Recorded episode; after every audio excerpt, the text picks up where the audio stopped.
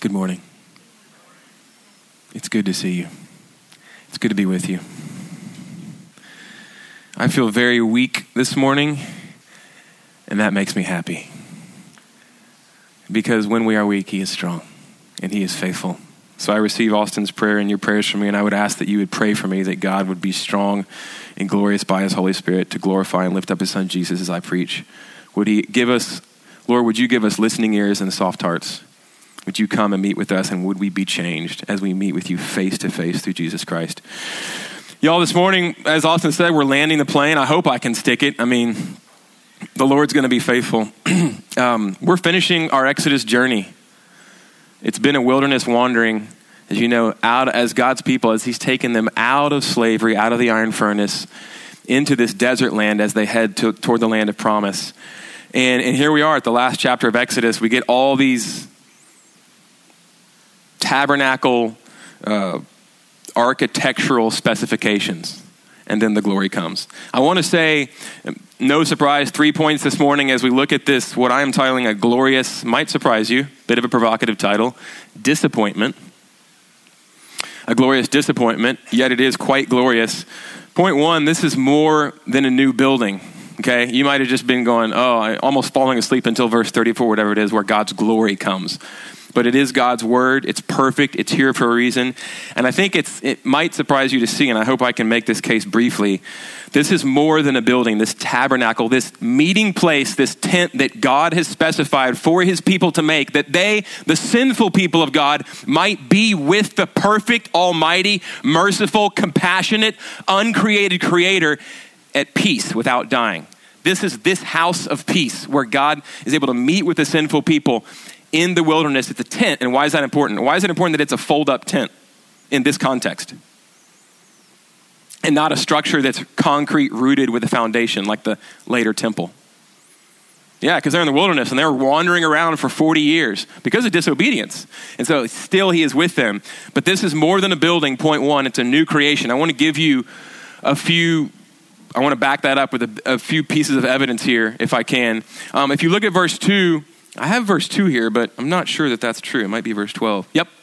Um, it says what? What does verse 2 say? The Lord spoke to Moses, saying, On the first day of the first month, you shall erect the tabernacle of the tent of meeting. Have it all ready and put it up on the first day of the first month. It's year two that they've been at Sinai. It's year two. They've been there for a year. And at the very beginning of year two, he says, Make sure it's on this day and do it. It's a new beginning. It's like day one of a new creation. Also, uh, this takes a bit of looking at more tabernacle specifications elsewhere and also temple specifications when Solomon builds his temple in Kings and Chronicles. If you want to go and look there later, just take my word for it now. Um, scholars, Jewish and Christian, throughout the centuries are in large agreement. This has a lot of cosmological sort of components to it. Um, the tabernacle, the temple, it's a mini cosmos. So let me give you some points of um, verification there. There's garden imagery, not so much in this text, but in the in the temple text especially. Um, throughout the structure, there are pomegranates. There are purple or blue pomegranates on the robes of all the priests, they're, and they're all throughout the building too. Pomegranates, so that's garden fruit palm trees, flowers, all sorts of flowers, lilies, and other things, fragrances, incense, great sort of smells, odors. Um, it's a place, what? The tabernacle in the midst of the wilderness, the temple later, where God walks with his people. Okay, just like in the garden. Um, there's an, the, the altar is actually elsewhere called an earthen altar. It's known as the earth, as it were. The, the place for washing the laver, okay, it's called the sea. There's an earth, there's a sea, and then there's a sky. Once you enter, those are in the temple precincts outside in the courtyard. And once you go into the temple, what are the colors that are used? All the tapestries and stuff are to be a specific color crimson, purple, blue. Everything is gilded, everything is gold. It's the color of the heavens, it's the sky. It's the heavens itself. It's the heavenlies. And then you have the lamps that are constantly on, the lamps for light as if they are the stars. So you have the earth, you have the, the sea, you have the sky and the heavens. Um, also, another bit Moses built this new cosmos, this new universe, according to God's word. And verse 33 says, Moses finished the work. Okay? What does Genesis 2, verse 2 say? After God in Genesis 1 has spoken all creation into being, it says, and God finished the work he had done. Same Hebrew verb. This is a deliberate, we think, echo by Moses, who also wrote, he wrote Exodus, but he also wrote Genesis. Excuse me. Um, it's a deliberate echo here of the fact that God is, he's creating through this people, he's a, it's a do over. Because Adam and Eve and their progeny have ruined creation and severed the relationship with God through their sin. God is starting a new creation through his people. You see? Um, it also, as I said, prefigures the later temple, Solomon's temple in 1 Kings. It took seven years to build. The Feast of Dedication, where they dedicate the temple, takes seven days, Second Chronicles 7, if you want to read about that later. Um, Christian and Jewish scholars agree, again, that this is a deliberate echo of the seven days, six plus one of creation. Um, another bit, Genesis 2.15, so back to Genesis in the garden. God makes all things, and then he makes Adam and Eve as the crown of his creation as it were, be the priests in my temple. And what does he say? God placed Adam and Eve in the garden to work and keep it. These two verbs are also used in the New Testament of the priests to describe their work in the tabernacle. They should work, same Hebrew verbs, they should work and keep it. Um, they're commanded to work and keep it. So, again, what is happening? Israel is a corporate Adam. Um, she's placed this people is going to be they have made we have made of, of because of our sin through our sin a house of slavery that's our condition and a wilderness a desert wilderness of god's garden creation. Rather than making of creation a garden because of our sin we've done the opposite. Inside and out things are an absolute wreck. But through his people he's going to walk them he's going to deliver them walk them through the wilderness and place them in a garden land to walk with him to obey his word that he's given them, just like he gave Adam and Eve, and then to kick the enemy out of the land, just like he told Adam and Eve to do, okay, by obeying his commands. Um, God is starting over through Israel. He's making a universe where he and his people can be together in a fruitful relationship. Um, that's, that's the cool, amazing thing God's doing through this architectural language that just seems like it's about a building, but it's about so much more. God is about renewing the cosmos. Now, the bad news there's always bad news in a good story, and there's always bad news in a sermon that I preach. Because there's bad news in every text that leads us to the good news. The bad news, point two, is it's not enough. Okay? I was scrolling for a movie with a disappointing ending. Okay, I've called this sermon the glorious disappointment. So I was scrolling with a, uh, for a movie with a disappointing ending, and I, I lighted on a website, top 10 worst movie endings. With a bit of trepidation, I clicked on it. Most of them I'd never heard of, but one of them I had, and unfortunately, I have seen this movie. I would plead with you do not watch it. If you value redeeming the time of your life, the short life that God has given to you on this earth, Please do not waste two hours of it by watching this movie. I'm a huge fan of the series, though Indiana Jones and the Kingdom of the Crystal Skull. It was good. Those first two words were good, weren't they? Indiana Jones. Love it. My kids will not be, seeing they will be seeing the first three. They will not be seeing this one, The Kingdom of the Crystal Skull. This was just a clear sort of, man, we nailed it three times. Let's do it again. And if, if, if uh, Harrison Ford ever showed his career to be on the wane, it was in this, it was in this sucker. Um, it ends, it, the whole thing is pretty poor, but the ending, you know, if you have a good ending, you can really redeem. Bad sermon, nice ending. It's like, okay, I, the people hopefully just remember the ending, and uh, we win. It's, it's a chalk it up to a win. This is one of the worst endings I've ever seen. The wheels just completely come off, all four of them on the wagon. They end with, uh, they're in this pallet, this sort of ancient uh, ruin and aliens pop up. And uh, literally, the website says, literal aliens, exclamation point. The, it calls this the crowning jewel of disappointment. Our text uh, here in Exodus 40 is an amazing episode. It really is an amazing episode where God's glory comes. But if we look closely at the text and we zoom out to look at the larger first chunk of scripture called the Torah, or the, some people call it the law, but it, Torah better translates as the teaching, the first five books of the Bible Genesis, Exodus, Leviticus, Numbers, Deuteronomy. And then we zoom out from there and look at the whole Old Testament.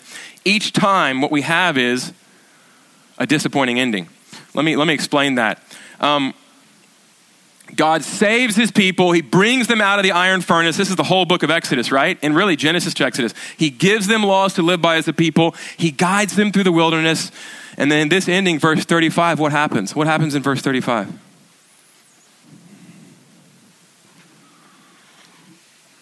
God's glory comes, and Moses, the man, the interceder, inter, yeah, the interceder for his people, intercessor, I think is the word that I was looking for. The man, the guy that pictures Christ for us, he can't go in to be with God in his presence. He cannot enter. That is a downer. Um, let me kind of give some bit of background here and some more, some more info instead of just hanging on that. Um, there are detailed tabernacle instructions for about five chapters that precede this. Um, okay? There's, there's a covenant, what scholars refer to as a covenant code, the Ten Commandments, which I think Justin preached wonderfully on a few weeks ago, maybe a month ago or so. Um, simple, profound, wonderful 10 words that God gives. And then there are some laws afterwards, just a few laws afterwards that God gives. That's known as the covenant code. Then what happens in Genesis 32? I think I got, that was my first sermon back. Thanks a lot, guys. Uh, whoever assigned me to that, right? My first sermon back was Genesis 32 and what ha- Exodus 32. See? Exodus 32 and what happens in Exodus 32? It's the big no-no. It's the golden calf. Moses is up there getting all these wonderful instructions from God, and before he can even come down, the people are starting to worship. They're breaking the first commandment. They're having other gods before them. They're making idols, commandment two as well. They break it. Um, after that, what we get is these tabernacle instructions, and then we get this episode, and then we have the book of Leviticus. This, the book of Leviticus is where it's, it's known as the, uh, the, the wasteland of yearly Bible readings. It's, you read, you're pumped up in, in January and, and, and, and uh, February, and you read Genesis and Exodus, and then you get to Leviticus. And Leviticus is like this chapter, uh, the entire book. It's just all these detailed instructions about priests and washings and disease and the tabernacle and on and on and on it goes. It's called the Levitical Code. And then after that, and in the midst of that, you get the Holiness Code. Tons, tons more laws, okay? Why am I saying all this? Your, your head spinning. Why am I saying all this? Well, I'm saying all this because there's a pattern here. Why do we go from a simple covenant code to a more complex Leviticus priestly code, okay, and then to a holiness code? that involves all these intricacies that need to be followed exactly. In sim- simply and in short, because bad kids get more rules. Okay, now let me explain that. Bad kids get more rules. Okay? Um, John Sailhamer says this. He's a Hebrew, was a Hebrew scholar. He's still, but he's in glory right now, waiting for a new body. Um, the more complex codes that stretch from the golden calf incident in Exodus 32 through Exodus and Leviticus to the priestly and holiness codes, quote, show what further efforts were necessary to ensure that the whole of the nation, not merely the priests, be kept from idolatry and apostasy. Think about it again with kids. Um, bad kids get more rules and the kids think that the parents are being mean, but the parents are loving the children and knowing that that kid needs more rules because that kid can't handle what? Freedom. You're giving those rules so that kid doesn't die or hurt himself or herself, right? Freedom for a bad kid ruins the kid. Ruins the kid. Um, and so a loving parent's going to give more rules, but it's a sign of that of the corruption. That's I think what we're seeing here. We go from let me give you another another point of evidence from people seeing the mountain in Exodus 20 right before the laws. They see the mountain, they hear God, they even feast with God. They have a meal with God. The 70 elders represent the people and go up, and it says they have a meal with Him, and they it even says they see Him. They see Him face to face, as it were. Um, okay, they go from that to not even wanting to hear His voice and from saying, Moses, you go up. We, we can't see him and we don't want to hear him. You just tell us. And then Moses comes down and his face is shining with the effulgence of the glory of God. And that's what, that's what they're getting now of the glory of God. Secondary and what? Fading. And, and veiled. They're not, they're not interested in the sun anymore. They're content with the moon, the reflected glory, okay? Um, so the people fear God when they hear his voice. Does that remind you of anything? Going back to creation, going back to garden, as we harp on this theme. Does, that, does the people fearing the voice of God remind you of anything? Of course it does. It reminds you of Genesis 3, right? The first thing almost that happens in Genesis 3 when, when Adam and Eve sin and disobey God, in Genesis verses uh, 3, 8, and 10, when God comes walking, what do they do? Instead of going out and saying, Oh, the lover of our souls, our maker, the one who has blessed us with every blessing, and you are our soul's satisfaction, and you've given us all freedom, except for one rule. They don't do that. What do they do? They hide. They hide. And Adam and God says, What where are you? And what does Adam say? He says, Oh, we heard the sound of you in the garden, and we were afraid, and we hid.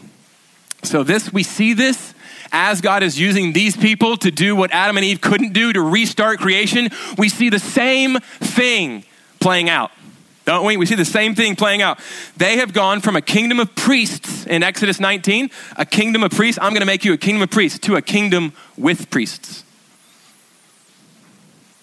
That's John Sailhamer as well. All the washing in verse 11, which we skipped, that's about the, the, anointing and all the clothing and the washing, all the clothing. The priests are covered. Those who go into God's presence, they have to wash and wash and wash and be covered head to toe. They even have hats and shoes and a certain type of clothing and everything and covering like armor so that they can exist in God's presence. Head to toe, they're covered. All the sacrifices of innocence that have to happen so the guilty can go into God's presence. Um, Aaron's sons in verse 14, it says they are clothed with tunics.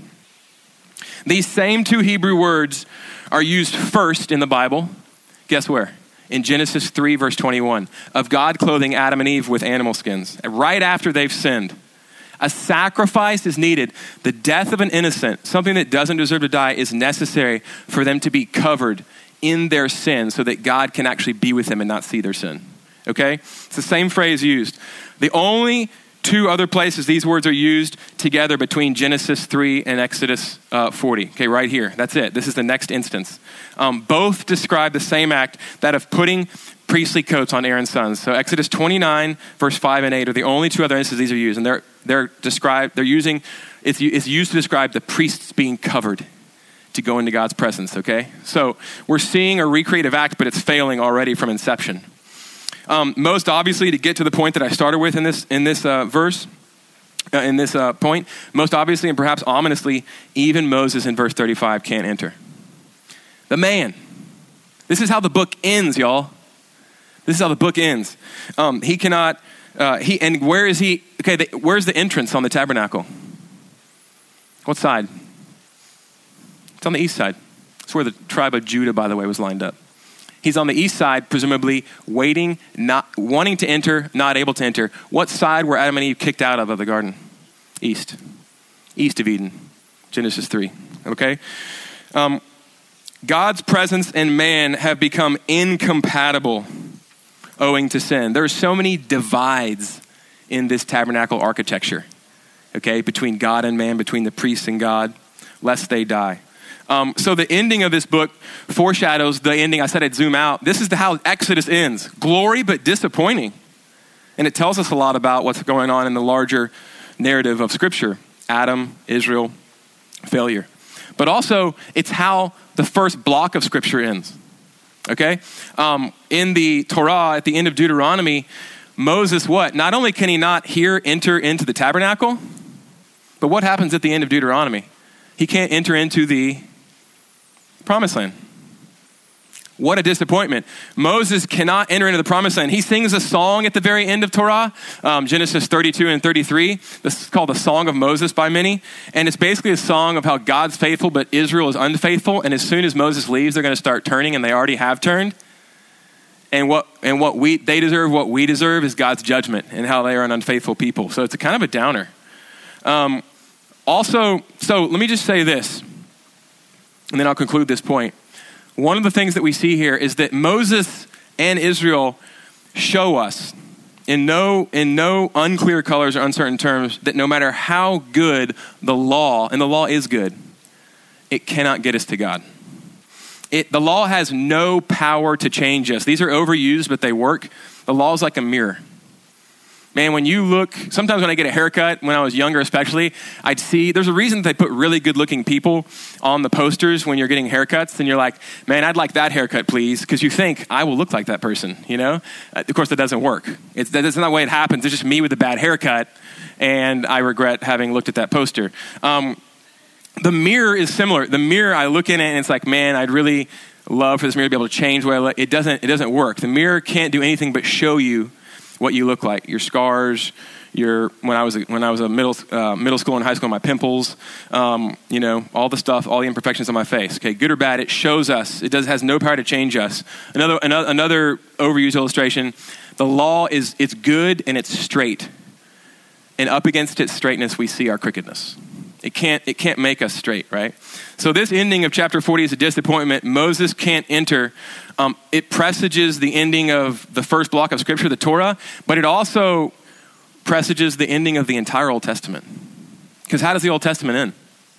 If you look at the end of Second Kings, if you look at the end of Second Chronicles, if you look at Malachi, the last prophet, the Old Testament ends with God's people, they are sent back, but basically it ends with they're in exile. If you look at Kings and Chronicles, the people are in exile and there's a remnant that's sent back. God is faithful, but they're kind of in shambles because of their disobedience. They're kind of in shambles, and yet God is still working. And then Malachi, the last prophet, the second to last verse, third to last verse, 4 4, Malachi 4 4. Remember Moses and my laws I gave him. How did that work out? That you couldn't keep and broke with astonishing speed. That isn't in there, but that's my, that's my little insertion. And then the last verse in the last prophet ends this way the last bit of the Old Testament, 4 6. Lest I come and strike the land with a decree of utter destruction. So there's a promise there right before that, but it's terrifying, okay? The law cannot save us. The one who brings us the law as the intermediary through God, Moses, he can't even enter, and he can't even enter the promised land. And after that terrifying line, what do the people get? Four centuries of silence. Okay? Um, Adam failed. Okay, let me crystallize this and bring it, wrap it up. Adam failed, Israel failed. Um, the law can't get us to God good behavior cannot get us to God or put us in his presence with peace. This Exodus ending foreshadows that failure, but one is coming who will not fail. That is what all of this is throwing us forward to, as Austin alluded to earlier. I just want to get to Jesus, okay? Well, guess what? Congratulations, you're here. Point three, point three, the walking tabernacle and the law of liberty, okay? Um, now, we look at the Old Testament, we spend time there, we look at a tabernacle thing like this, we get a review like the one I've given to us. We know the law can't save us, we know how much code there is the covenant code, the priestly code, the, uh, the holiness code, and on and on it goes. Um, it's a strict law code. A lot of times when Jesus comes on the scene, we think about Jesus as just kind of saying, meh, and moving the law aside. Disturbingly, that's the opposite of what he does. Does Jesus loosen the requirements? Quite the opposite. He comes and preaches this sermon in Matthew. Matthew presents Jesus as being born, growing up in, in, as a man, being tested in the wilderness. Then he comes on the scene. And the first thing, basically, that he does uh, in Matthew is he comes and he preaches this sermon on a mountain. And he says, Don't think that I've come to abolish the law and the prophets. Don't get too excited. Get excited, but not for that reason. He says, I've not come to abolish them, but to fulfill them. Okay? For truly I say to you, until heaven and earth pass away, not an iota, not a jot or a tittle, basically, will pass from the law until all is accomplished. Therefore, whoever relaxes one of the least of these commandments and teaches others to do the same will be called least in the kingdom of heaven. But whoever does them and teaches them will be called great in the kingdom of heaven. For I tell you, unless your righteousness exceeds that of the teachers, right, of the law, the scribes and Pharisees, you will never enter the kingdom of heaven. And then he goes on to illustrate this, and he gives these terrifying illustrations of not a new law, but of what the law really is in the Old Testament. He says, Hey, you've heard it said, um, don't murder. And you're probably thinking to yourself, okay, check, I'm not a murderer, I'm still good with God like I still have a chance. He said, No, murder starts in the heart. If you've hated anyone from your heart, listen to me. This is Jesus. This is Jesus who fulfills the law and tells us exactly what it's telling us. He says, If you've hated anyone from your heart, I'm not going to have you raise your hand, but I will. About a zillion times. You've, you've, you essentially are a murderer. That's where murder starts. It starts in the heart. So, what is he doing? He's driving, he's saying the law is driving us to our heart to see there is a heart problem. He does the same thing with lust. He said, Oh, maybe you, God hates adultery. The law says don't, don't commit adultery. Maybe you haven't. Maybe you haven't. If you haven't, you might be proud about that. He says, Actually, if you've looked at a woman with lust in your heart, uh oh, you have committed adultery. The law is about the heart. The law shows us, it's the straight edge, it's the mirror. It shows us exactly what we're like. Even though it's good, it shows us what? It's good, but it shows us that we are we're bad, we're corrupt in and of ourselves. But Jesus isn't going to relax the law at all.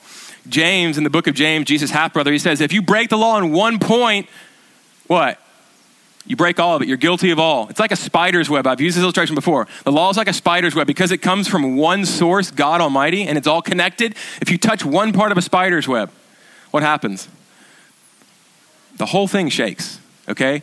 And it comes from one God who is all, God is united in his being. He's a simple, this is a theological term, but he's simple in that he is undivided. Three in person, but one. Echad. The Lord your God, the Lord is Echad. He's one. He's one God. There is only one God. And when that one and united God, when we break one of his perfect commands, all of him, not a part of him, there is no part, all of him is offended infinitely. That's terrifying. But that's the message of the Old Testament in part. But it's whispering to us and times shouting to us, wait, there's one who's coming, right?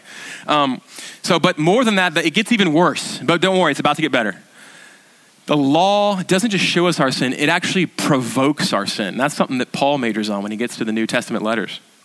Jack Deere, in a book called Even in Our Darkness, which don't read it unless you really want to get down and dirty, it's a serious expose of his own life.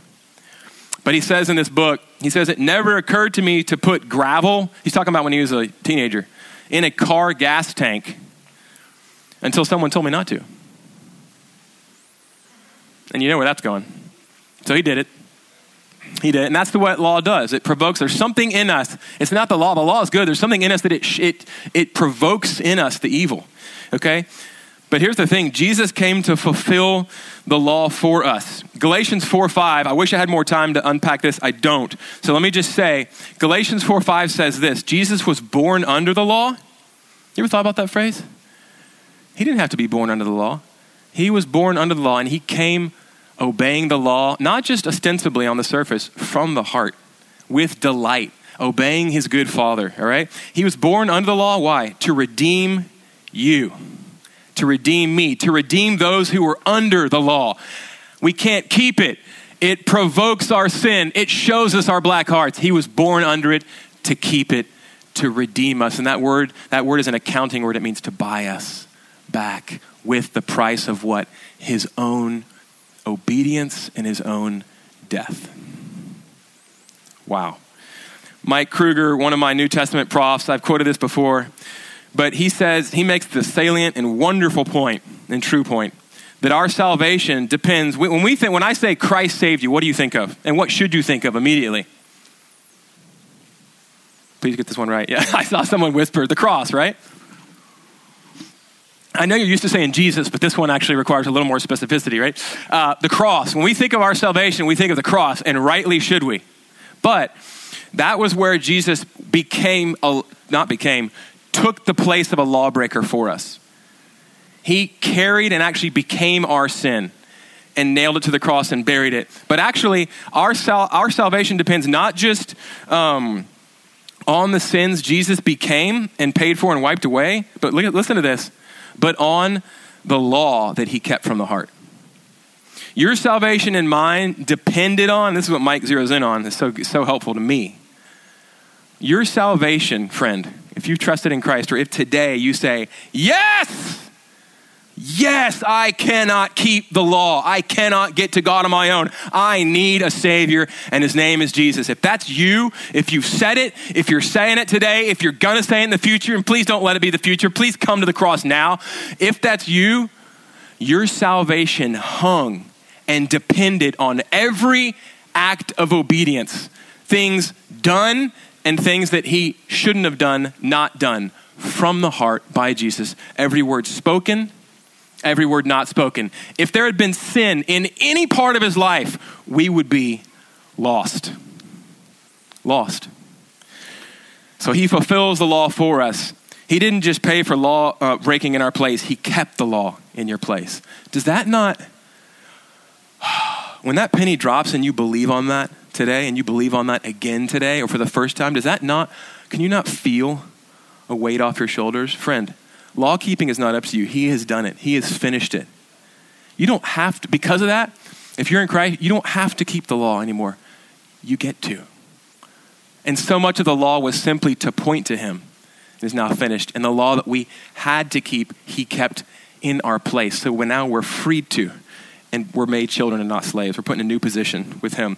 It's no longer something we have to keep, it's been kept for us. It's something because we've been given a new disposition by His Holy Spirit and a new heart, it's something that we actually want to keep because we don't have to do anymore, and He's made us friends of God. It no longer hangs over us, okay? And when we don't feel that desire, we can just ask for it as His children, and He'll give it to us because He's given us all things, right?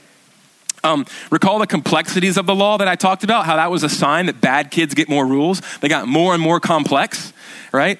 Um, to show that the people were less trusted, trustworthy, more under bondage. And then you look at, you don't have to turn there, John 13 is Jesus talking. He's starting the long monologue almost, dialogue to his disciples on the eve of his crucifixion. He says, A new commandment I give to you, that you love one another just as I have loved you. You also are to love one another. By this, all people will know that you're my disciples if you love one another having heard what I've been trying to articulate and unpack, what does this tell us? It tells us a lot of things, but what does it tell us? It tells us that we've been moved to a place of trust where Jesus says, Love, love each other. There aren't all these rules anymore. Love each other as I've loved you with the love that I have for you. It's in your heart.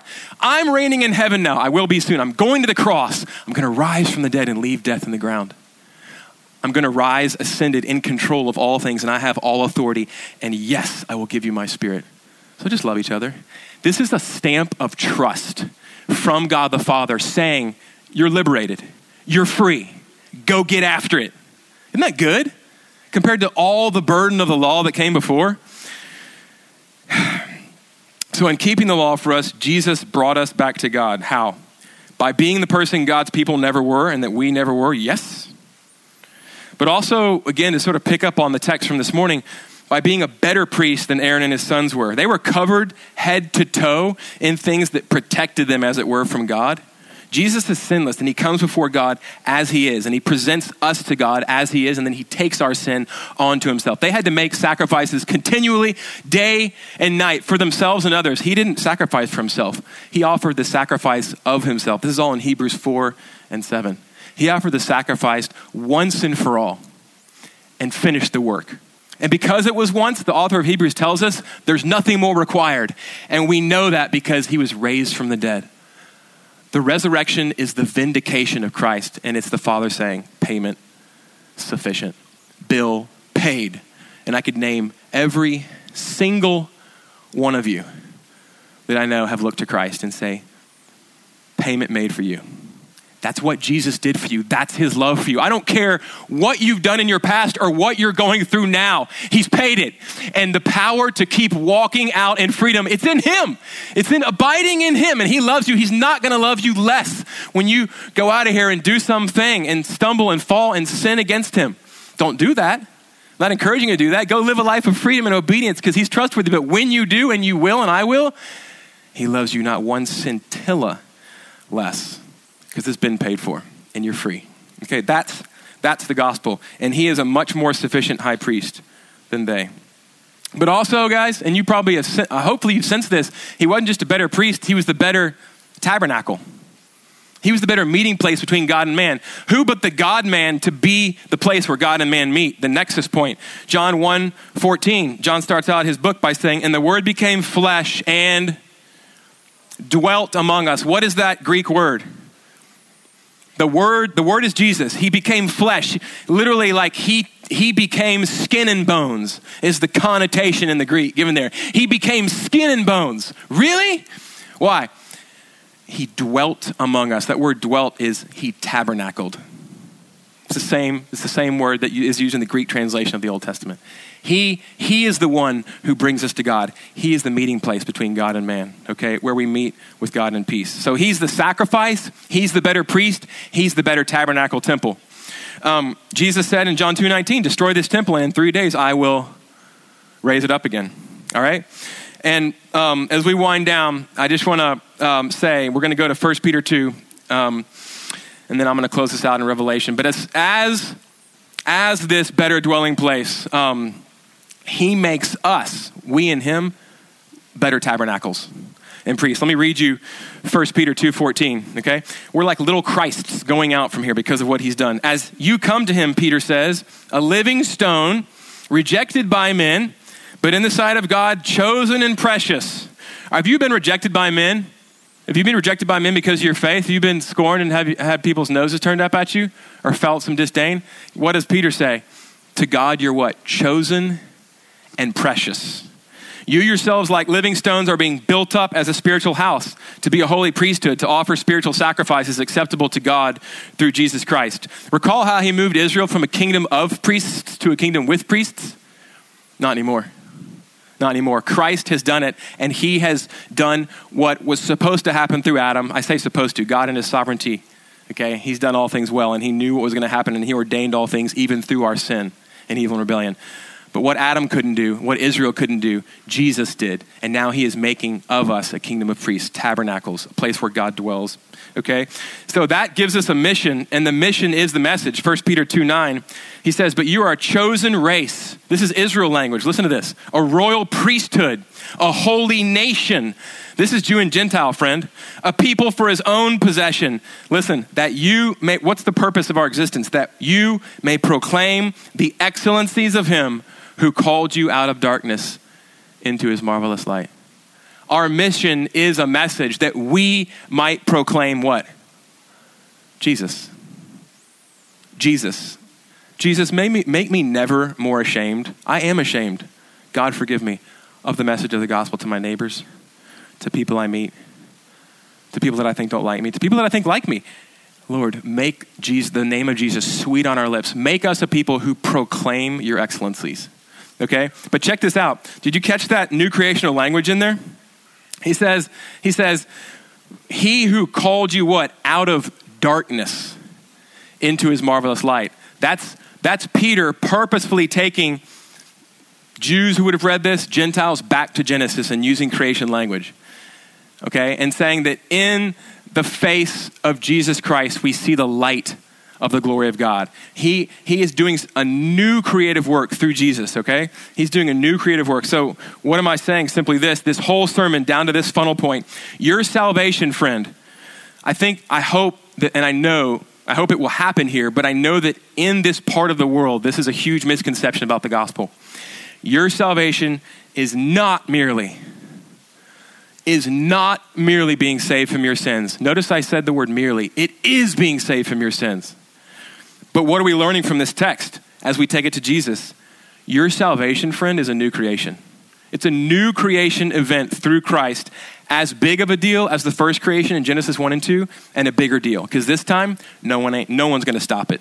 No Adam, no Israel, okay? And he is with us always, yea, even until the end, okay?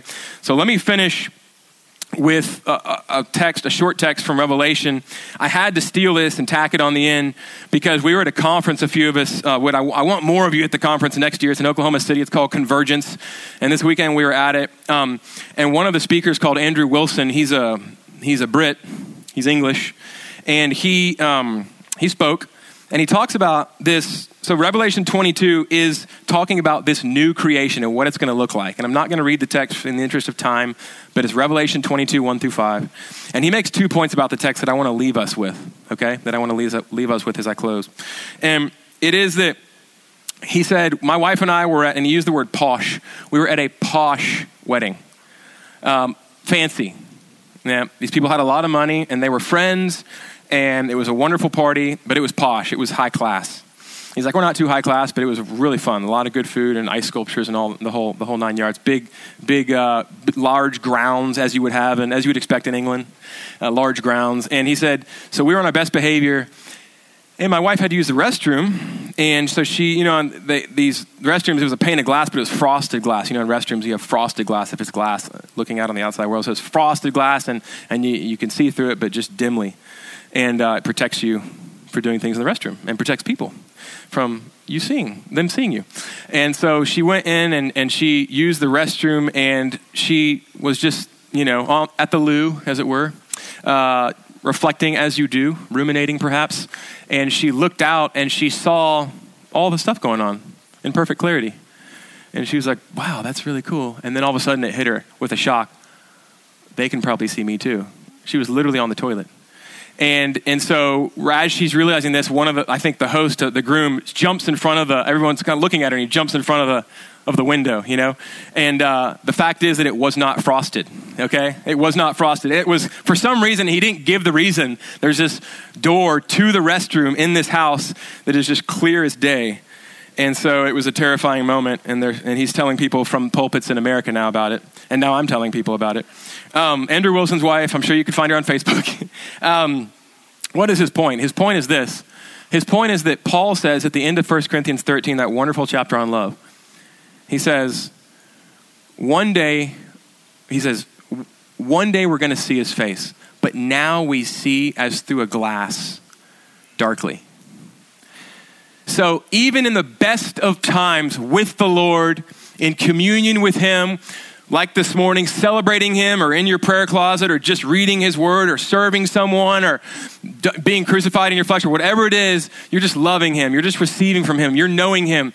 Paul says it's like you're looking through frosted glass. And on the other side, He's just there, but you can barely even see His outlines. But one day, He says, one day, and it's coming, we're going to see Him face to face.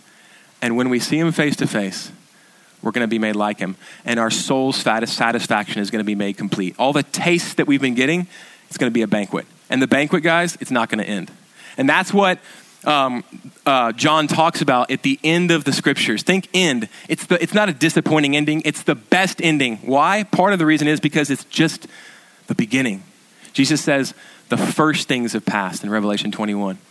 Behold, I'm making all things new. This new creation that he started, okay, we're going to see him face to face. That's one of the things John says in Revelation 22. One of the best things about the new world will be with him, will be healed inside and out, body and soul. And the last thing that he, that he touches on, this is the last thing I'll have to say, is that I've always wondered about this, and I wonder still, but it, part of the new creation is there's from the throne of God, there's this river, this crystal river that goes out from the throne, and it waters the creation and it's making all things new and it's wonderful and there's play around it and there's life around it as, as happens around beautiful rivers. Um, but it comes out from the throne of god and on either side of the river there's a tree. There's a tree of life and it goes back to genesis it's a tree that, of life that bears fruit for what? The healing of the nations. Okay? And he says this this is what i've always wondered and you might have too if you've read the end of the bible why it's so confusing that it's a tree. It's one tree, but it's on both sides of the river. And um, it goes back to Genesis, where there are two trees. There's a tree of life, and then there's what? tree of the knowledge of good and evil. But that tree of the knowledge of good and evil is gone. We're no longer able to sing glory. That's true liberation we want to do what the Father says in the new heavens and new earth. There's no more temptation. There's no more sin. Okay? Um, so that tree's gone, but it's a tree of life. But then it also, John is also taking from Ezekiel. He takes a lot from Ezekiel Revelation. Ezekiel chapter 47 talks about trees on either side. That's easy. Trees on either side of this river that's coming out from the altar, giving life to a wasted creation, creating a garden. It's a picture of Jesus. And here we see that there's a tree. What's the deal? And I don't know if this is right, and he doesn't know, but he says, I'm thinking, here's the deal. He goes back to Luke, which I taught this morning in equipping class. Come next Sunday if you want to, although it's on baptism next Sunday, and the Sunday after that we'll, we'll be doing Acts. Um, but Luke is the author of the Gospel of Luke, and he's also the author of the book of Acts. It's like part two, okay? And in the Gospel of Luke, he always says the cross. He always uses the word cross for the cross. But the same author, Luke, in the book of Acts, he never uses the word cross. According to Andrew Wilson, I'm leaning on him here. What does he use? He uses the word tree. Every single time in the book of Acts, after the resurrection of Christ, after we've seen what the cross is for and what it's doing in creating a new creation in us and through us, into everything we touch, into every place we inhabit, okay? The dead wood of the Roman gibbet, the torture instrument the cross that Christ had to carry and was pinned to like an insect for us has become a tree, a living tree of life. And from that preached cross that our God, Maker, Redeemer, Lord, and Savior died on, that becomes the sole place of life life that goes out from the throne of God and makes all things new. There is no other life outside of our crucified, risen, reigning, and soon to return Jesus. That is the tree that will heal you. That is the tree that is for the healing of the nations. That's how it's going to happen. And guess what? He's doing it through you, and He's doing it in you. Amen. All right. Lord, thank you so much for the cross. Can maybe we start calling it the tree more? The wonderful and blessed tree of death that you have made a tree of life that will bear fruit for the healing of the nations and for our healing. Lord, that we might feed on it, and in feeding on it, I mean feed on you even here and now. Get glory, build your kingdom. Holy Spirit, come. In Jesus' name, amen.